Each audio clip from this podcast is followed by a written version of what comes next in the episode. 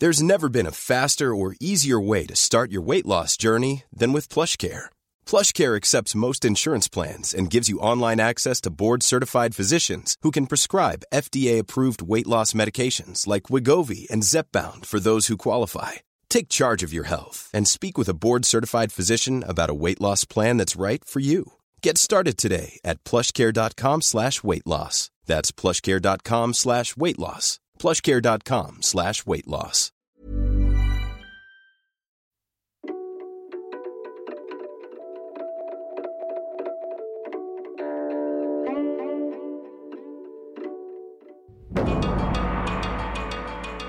Hello, I'm Alice Su, The Economist Senior China Correspondent based in Taipei, and I'm here with my co-host David Rennie, The Economist Beijing Bureau Chief. In 2019, a mining town called Hegang in China's northeastern province of Heilongjiang went viral for having the lowest house prices of any big city in the country. While some wondered whether its $3,000 apartments were a hoax, others saw an opportunity. Some young people began buying apartments, moving to Hegang, and live streaming from there about a new kind of life. So I travelled to Hegang to find out more. This week, we're asking, why would people move to China's cheapest city? What is life like for them when they get there? And does Hegang offer people a way out of the affordability crisis in China's big cities? This is Drum Tower. From The Economist.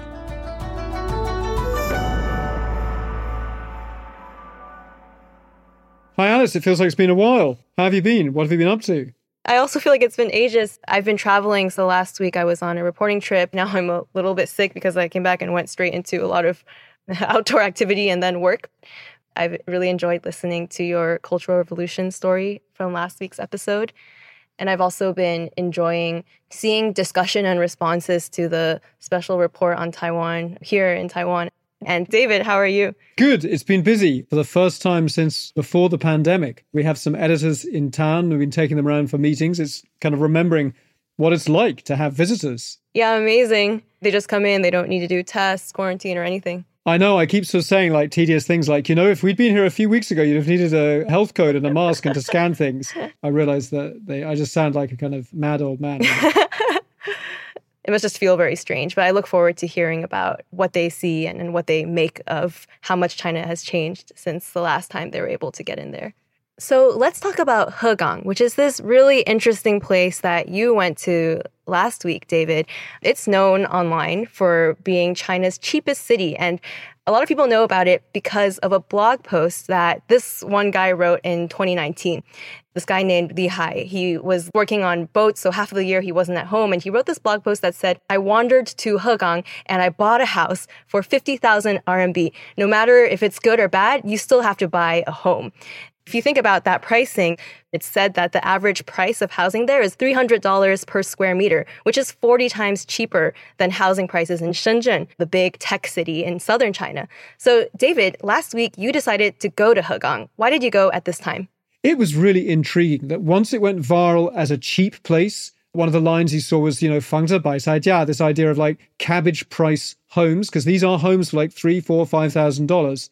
I thought that would be a story about affordability and how hard it is to buy a place to live. Because Hegang is not an obvious place to move. It's way up near the Russian border. It's really cold in winter. And most of the big mines have already closed. Yeah, I have to say, you know, when I saw that this town was up in Dongbei, I was a little bit taken aback because it's not typically a place that a lot of young people in China want to move to. But David, what was it like when you arrived? You know, tell me, what did you see? Alice, you have to imagine there's some giant coal mines, only a few of them are still open, right in the middle of town. These huge industrial complexes, factory chimneys, still some have Maoist slogans about industry study dashing. And then you have these quite new apartment buildings that were built in the last few years, kind of yellow and orange painted, marching away in long, long, long lines. They're not fantastically kind of luxurious apartments. They're public housing, basically for retired miners. And it's like so many old school cities go to a sort of main square and there's a whole bunch of pensioners out dancing in the middle of the day to keep fit and to have fun. Three different sound systems, each playing their own tune. at the same time, and no one seems to mind that it's like this total cacophony, and it's almost all women dancing, but like occasionally a kind of older guy just doing his own thing, having a dance.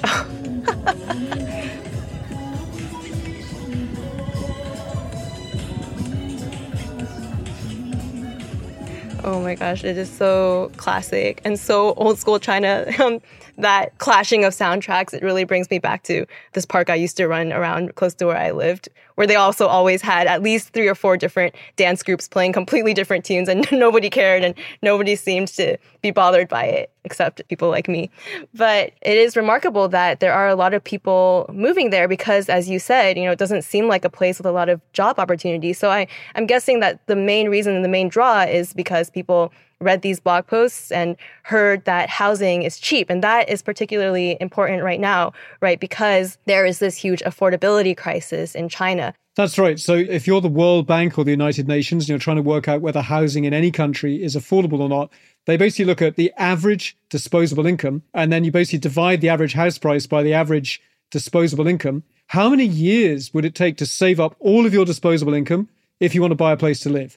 The World Bank and others say anything over 5 years of saving all of your income makes a place unaffordable. Now, in the last generation, the affordability of China has got 4 times worse. And so now in the bigger cities like Beijing, you're looking at 20 years saving all of your income to be able to buy a place. And so that's worse even than somewhere like London or New York. Yeah, that is crazy. And, you know, in China, owning a home is so important, right? It's not only about having a place to live, but it's also this major step you take when you become established as an adult. And a lot of people expect, for example, that if their daughters are going to get married, they must find a man who has a home and has a car. You know, 有车有房, that's like the bare minimum, right? And a lot of families, you know, save all of their money so that they can help their child buy that first apartment. There's even this song that was in the Spring Festival Gala in 2011 about how important it is to have a car and to buy an apartment.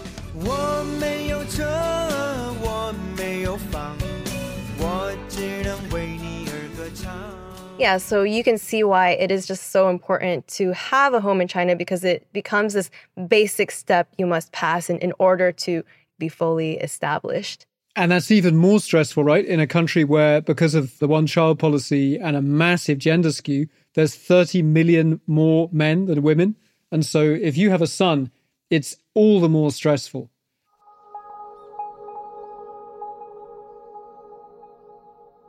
I interviewed an estate agent, Yang Yunpeng, who said this really interesting thing about what motivates his buyers. He said that of all the kind of 100 or so apartments he's been selling a year at this very low end, only about 30% of his buyers actually intend living full-time in Hegang and making a new life there. And the ones who do go there, they often leave after the first winter because it gets down to like minus 30 centigrade and it gets dark at 3 PM and the streets are empty by 6. And so a lot of people can't take it. He said there's another really interesting group of people who don't actually intend to buy a place, but it's the only city in China where they have any hope of owning property. They might work in a factory on one of the big cities on the coast of China, live in a dormitory, and maybe visit Hegang for a month or two to renovate the flats they've bought, and then they leave again. But he said the idea of just owning somewhere is an emotional comfort because they may never be able to buy a house in Beijing or Shanghai or Guangzhou.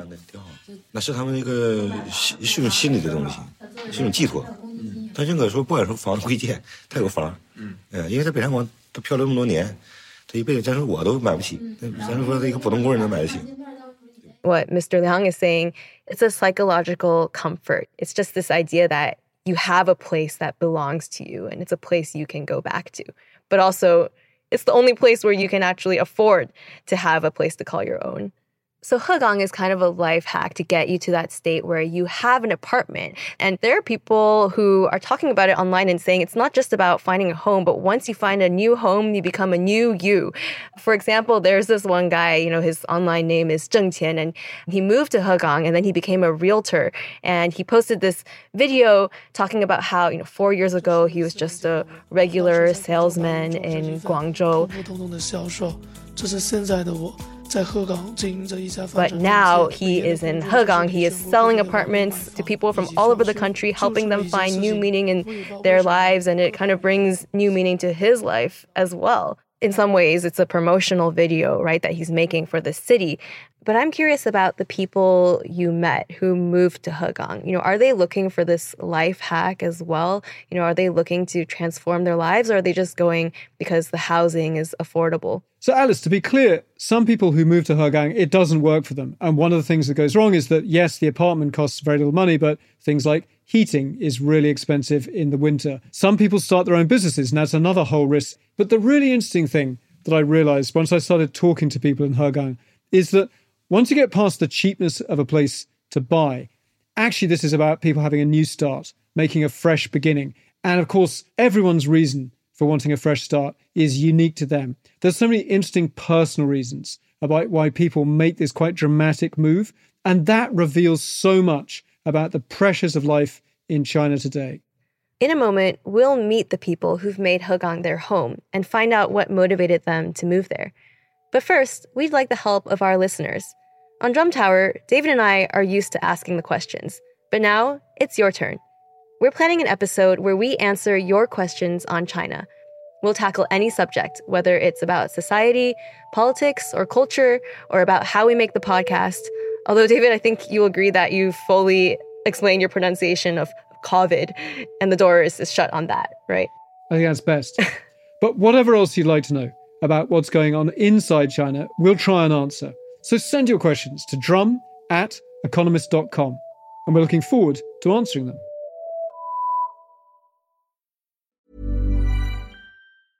It's that time of the year. Your vacation is coming up. You can already hear the beach waves, feel the warm breeze, relax, and think about work. You really, really want it all to work out while you're away. Monday.com gives you and the team that peace of mind. When all work is on one platform and everyone's in sync, things just flow. Wherever you are, tap the banner to go to Monday.com.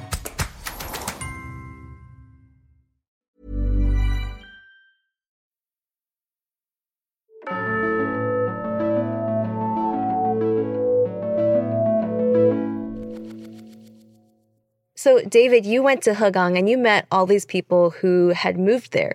What did you learn from them?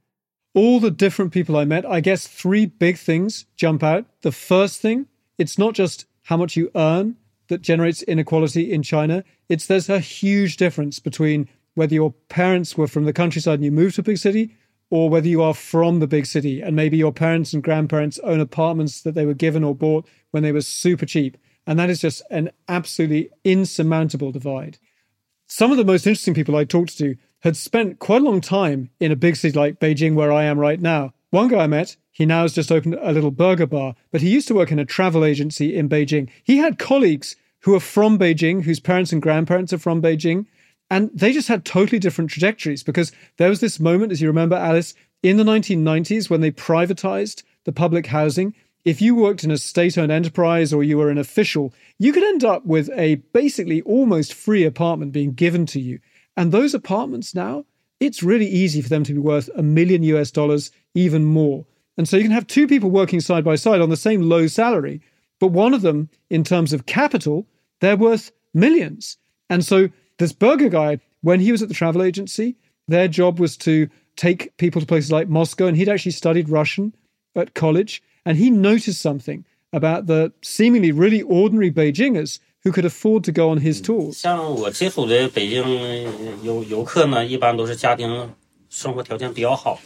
Wow, so even from this guy's description of the tourists that he's taking around in Russia, you can tell that, you know, if they're coming from Beijing, if they're really Beijingers, they have it pretty good, because he describes how, you know, going from Beijing to Moscow costs about 10,000 yuan per person, which is about $1,400. And if it's a whole family going, it's going to cost, you know, $3,000 to $4,000 for that trip. And so he's saying these Beijingers, they tend to have 2 or 3 flats already. They have a fairly relaxed life, and they also collect higher pensions. Exactly, Alice. Actually, Mr. Howell told me a funny story to illustrate just the life of a native Beijinger. So Mr. Ha's poor colleague he's talking about, this is a guy who represents two giant trends. One is how lucky it is to be born a native Beijinger, and how if you don't jump on that property ladder as it soars upwards, you're doomed. So poor Mr. Ha's colleague, who's from Beijing, but he still lived with his parents. He's like, how can you still live with your parents? 10 years earlier, his parents had a big pot of money because they were native Beijingers. Maybe they got a privatized apartment at some point. And they said, we can help you buy a nice flat by the Fourth Ring Road. And he goes, no, I'd rather have a nice car. And now 10 years on, he has a 10-year-old car which is worth nothing. House prices have risen so much, he can never buy in Beijing. And so he's still living with his parents. This just says so much about how whether you make it or not in China, a lot of it does still have to do with if you were lucky enough to be born into the right position. When I'm listening to these stories, I just keep thinking these people could have been my landlords when I was renting in Beijing. But if you don't make the right decisions, also you fall behind. Alice, that brings me to the second thing I learned in Hegang, which was a surprise, because all the Chinese social media coverage has been about outsiders moving all the way across China to live in Hegang. But actually, probably a bigger group is people from Hegang originally who left, often to go to college because there's no university in Hegang. But they moved back because it was the one place where they could buy a home or start a business. Just after I talked to the old people who were square dancing in that big square we heard earlier, and they were saying how they welcome young people coming back because there are no young people, I saw this hipster barbershop in the middle of this old retired miner's apartment complex.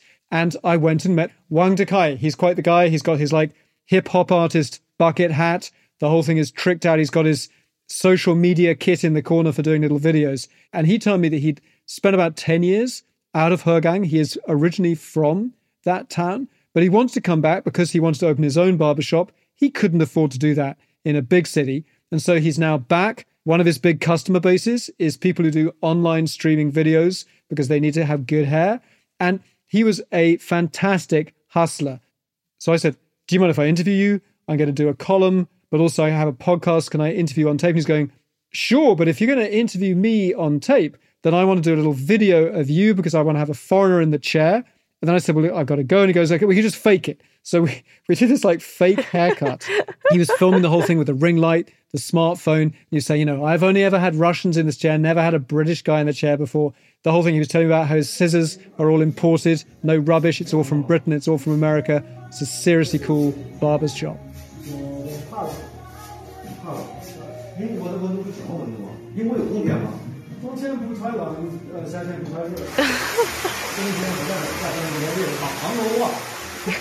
I love how you're making small talk with him about the weather as he fake cuts your hair. That's what you do in a barber's chair. Isn't that what everyone does in a barber's chair? Yeah, I guess so. And yeah, too bad that I know it's fake. I was going to say your hair looks good. But yeah, I guess all he did was kind of spray it and blow dry it a bit. This guy, he really does sound like a hustler. And that's funny to me to see because a lot of what the Chinese podcasts and blog posts about this town were saying was that, oh, it's a place to tangping. It's a place to lie flat. Like people are trying to opt out of the rat race. This guy was still working hard. That's exactly right. You put your finger on something because a lot of the Chinese social media and internet commentary about Hegang, it puts them into that thing you said, tangping, lying flat. You know, people basically say the pressure of life, the rat race, all this kind of chasing after material goods is getting too much for me. I'm going to drop out. But when you use that phrase in Hegang and say, are you dropping out? Are you lying flat? They really push back because they think you're saying they're lazy.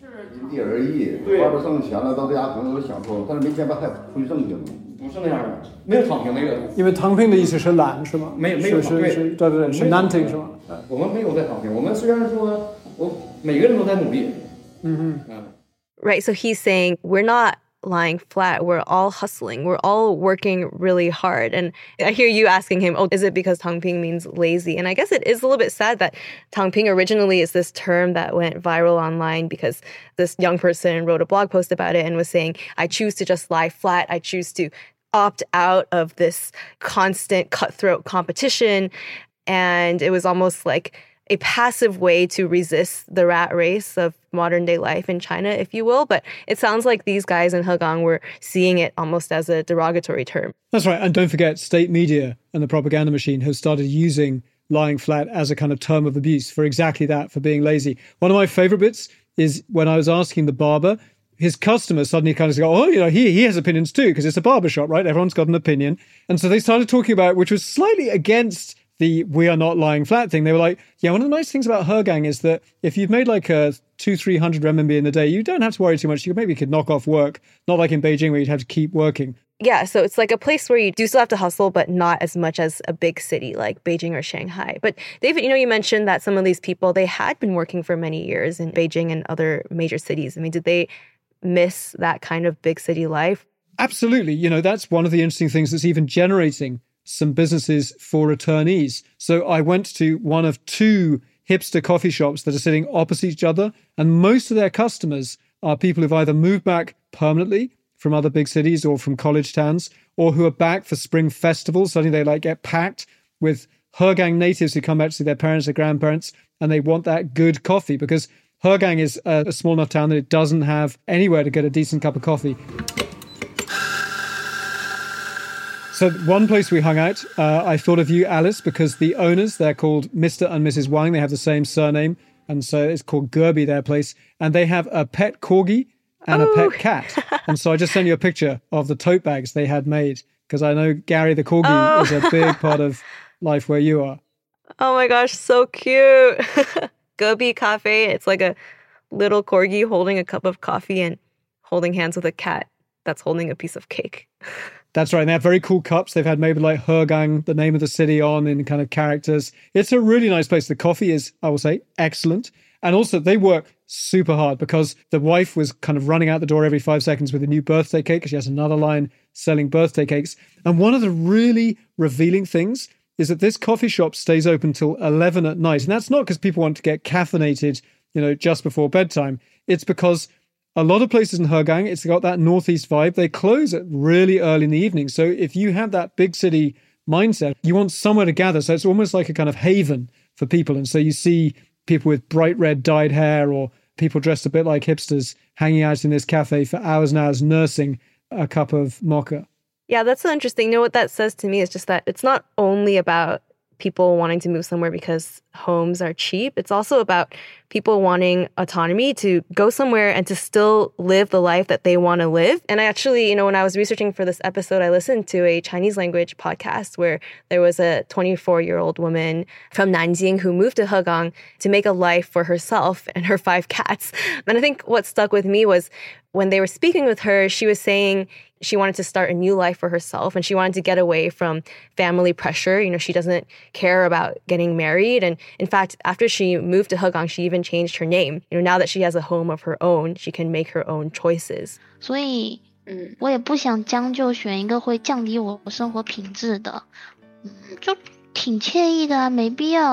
再多一个人生活吧，有猫就足够了。 Actually, it's really interesting. She says, like, why do I need to get married? I don't want to lower my quality of life. Like, why should I add another person? I'm happy just here with my cats. Cats are enough. You remember that real estate agent, Yang Yunpeng? He had something really interesting to say about this because, most of his customers are men, but he has a solid chunk of women coming on their own, which is, you remember, Alice, that's unusual in China to make that kind of a big move. But they got some savings and they want to buy their own place. 对你来说他们是为什么来这儿？是一个新的开始是吗？也算个新的开始吧。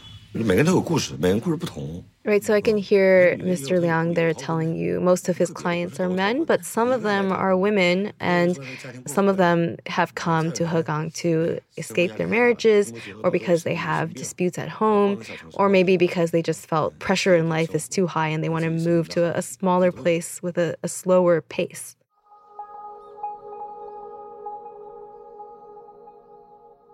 That really highlights the third thing that I learned in Hegang, which is that money, of course, is why a cheap city matters. But once you can afford to buy somewhere, you get autonomy, you get your independence. That is unbelievably important in a place like China, especially for, say, single mothers or divorced women who don't want to be dependent on their families or some ex-husband. One really impressive person I met in Hegang is a vlogger who calls herself Hua Hua. She's in her mid-20s now. And she's looking after her 10-year-old sister. She's been looking after her sister since she was a teenager because her mother is mentally impaired, lives in a home. Hua Hua sends money every month to help for her care. Their father was killed in an accident by a drunk driver. And then her uncle stole her inheritance.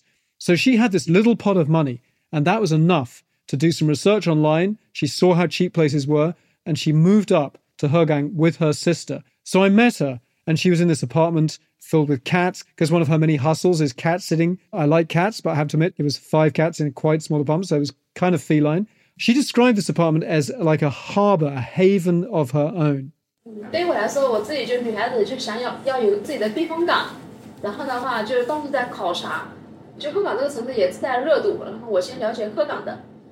So she's explaining there a whole bunch of reasons, some of them kind of more serious than others. So she talks about liking snow. She's from thousands of miles south from the province of Jiangxi. And she chose Hegang, saw it online, and it was really pretty in winter. But then she talks about wanting a slower pace of life because she tried living in Shenzhen way down south, had too fast a pace of life that she couldn't get used to. But even if the pace of life is slower in Hegang, she has like 5 different jobs. Hua Hua was just explaining her many, many jobs because she arrived last summer. She spent about $10,000 to buy an apartment for her and her sister. She started by opening this ice jelly stand in the summer, but then it quickly got too cold. So she opened a jenbing, like a savory pancake stand. But then it got so cold that the eggs froze solid in the street and there weren't that many customers. So she now does a whole mix. She has her online videos, cat sitting. She also talks about like how nice people were in Hegang. They kind of help out, giving her sister clothes and shoes and stuff. And so she feels that she's found a place that gives her the autonomy she's been looking for. And is that kind of a trend that you saw, especially with other women who had moved to Hegang? When I met Hua Hua, she had a new friend with her in the apartment, sitting on the sofa with one of the cats. She's called Longfeng. And she told me her story that she's 30 years old. She just moved up from way down south in the province of Guangdong. And she has a 5-year-old daughter. She's a single mother. Her daughter's mixed race. The father isn't in their lives. And she didn't want to just float around with a kid. She came across Hegang online by complete chance. And because being a single mum is hard, she thought, if I come there to Hegang, I can give her a home. So I asked Longfeng, how much of this is an economic decision? She goes, that's part of it, but a lot of people who come to Hegang, they all have their dramas. You know, many of them come from broken homes. They either don't have families or they have bad relationships with their families. Well, I'm really struck by her vulnerability. And I think, you know, what she shows is that Hegang, it's not only a place for hustlers with dreams, but it's also a harbor for people who need to escape and to find a place where they feel like they can survive on their own.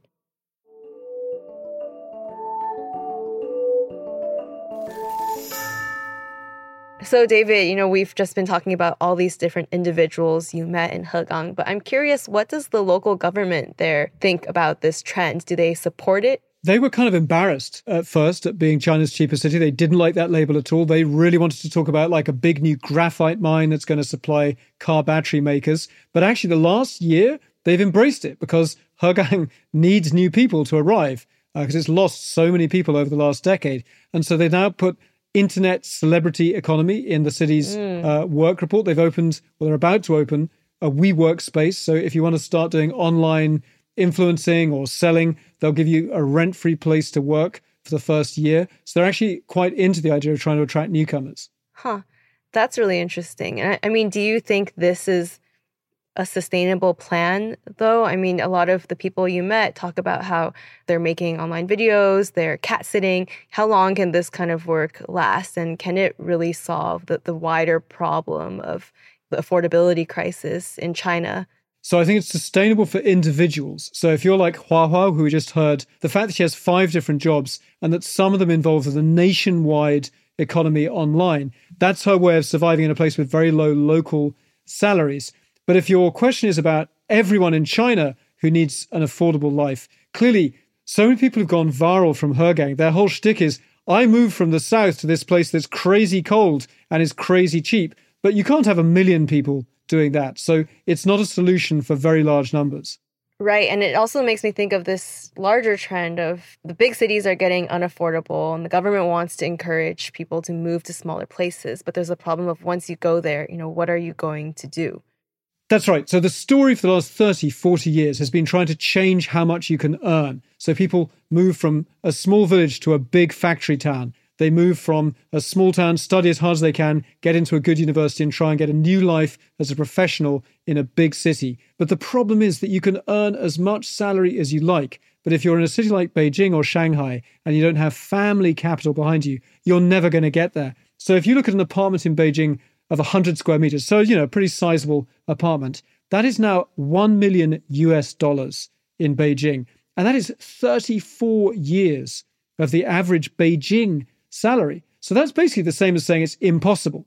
So what we are seeing, as you're right, Alice, is this interesting thing that actually some of those small to big flows are getting much more complicated because people are realizing if owning an apartment is important to them, they're going to have to go somewhere smaller.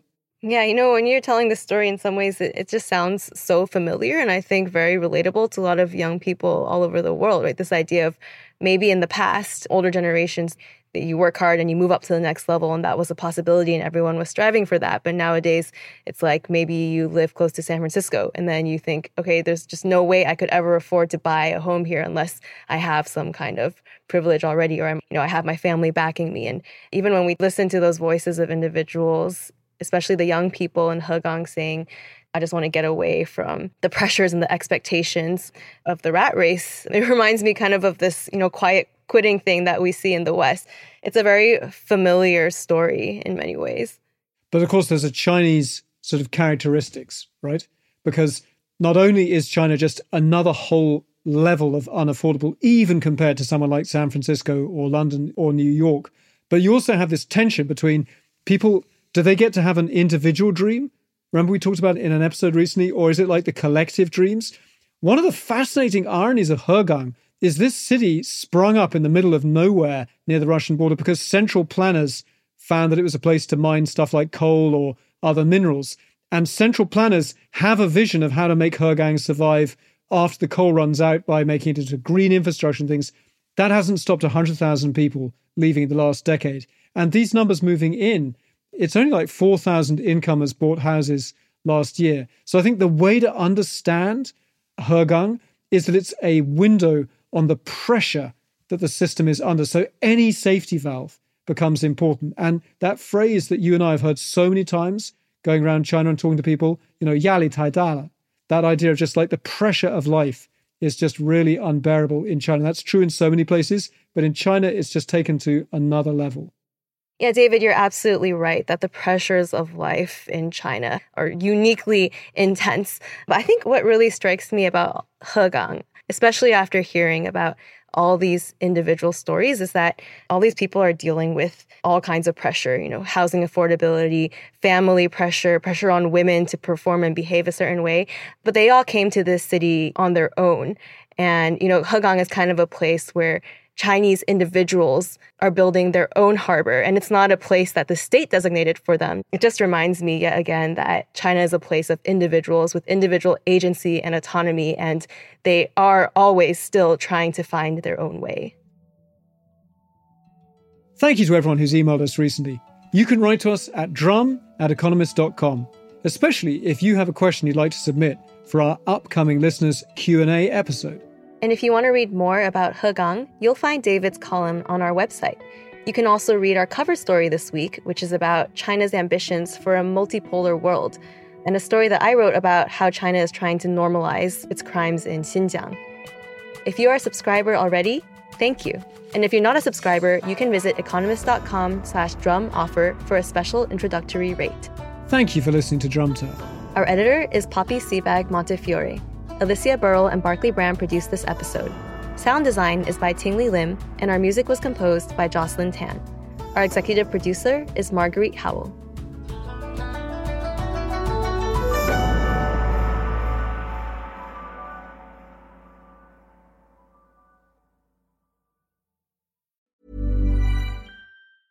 Small details are big surfaces. Tight corners are odd shapes.